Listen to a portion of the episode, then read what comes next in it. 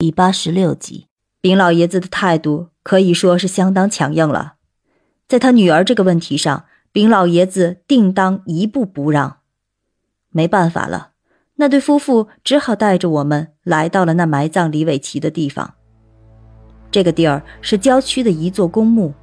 我们去的时候，天上正下着些许小雨。按道理说，下雨天不应该打扰死者休息。但此时的老两口爱女心切，哪里还顾得上这么多？三个人拿着三柄铁锹，便很快挖开了李伟奇的坟墓。没办法把李伟奇的棺材从那墓穴里拉出来，我们便只好跳进去，把棺盖打开了。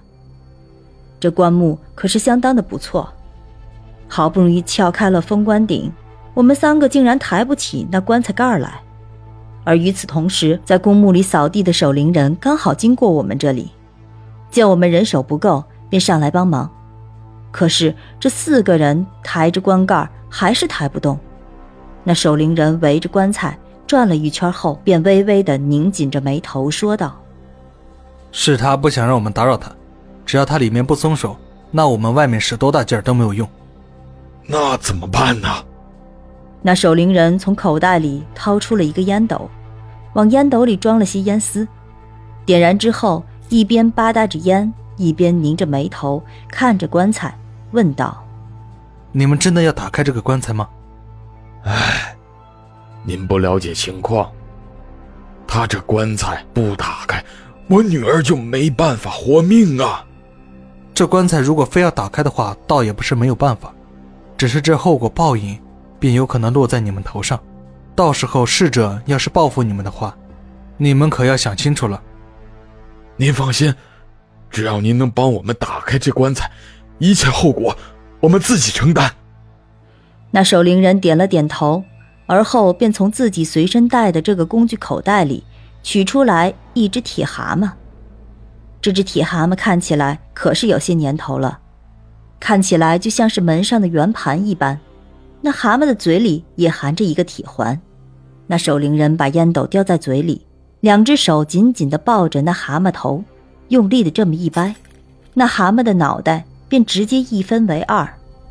守灵人猛吸了一口烟，而后便把这口烟直接吹进了蛤蟆的脑袋里。顿时，那股白烟便从蛤蟆的双目中钻了出来。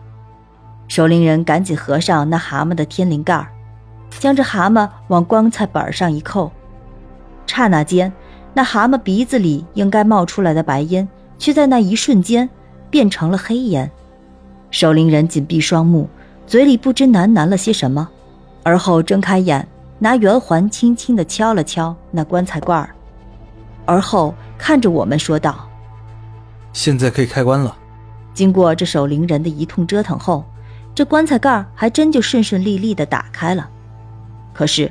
就在我们打开那棺材盖的一瞬间，那本该躺在棺材里的李伟奇竟然猛地睁开了双眼。此时他的眼睛里已经没有了眼球，只有两个黑洞洞的眼窝，仿佛死死的在盯着我们。而且没过多久，他的眼睛、耳朵、鼻子便开始往外流血，刹那间，一股血腥味儿便从棺材里弥漫开来。我倒吸了一口凉气。目光顺着他的脸移到了挂在他脖子上的那个古铜钱上，这个古铜钱看起来应该也是个老物件了。那守灵人望着躺在棺材里的李伟奇，双手合十，轻轻地叹了口气，说道：“今天正值天阴，他身体里露出了也无妨，只是尽快，尽快。”那守灵人接连说了两个“尽快”以后，便转身离开了。他离开的时候，还拿走了那棺材盖上的铁蛤蟆。好了，我儿子的棺材也已经打开了，你们要怎么样？尽快吧。这说话间，那李伟奇的母亲抹了一把眼泪，而我同那丙老爷子互相对视了一眼，而后就轻轻地扶起了李伟奇的脑袋。此时的李伟奇身体已经软化。所以并不是特别费力，而与此同时，丙老爷子赶紧拿着一张黄纸垫在李伟奇的脖子下面，因为那桃花贴就在李伟奇的脖子下面，所以只要那黄纸盖住了桃花贴即可。而就在丙老爷子拿着黄纸盖住李伟奇脖子后面桃花贴的时候，我便突然感觉自己的肩膀被人重重的拍了一下。我下意识的一回头，便正好跟那张惨白的脸紧紧的贴在了一起。他的眼睛里没有黑色的瞳仁儿，眉目之间尽显怒意，但他的嘴角却是微微上扬，一口浊气便突然从嘴里吐了出来。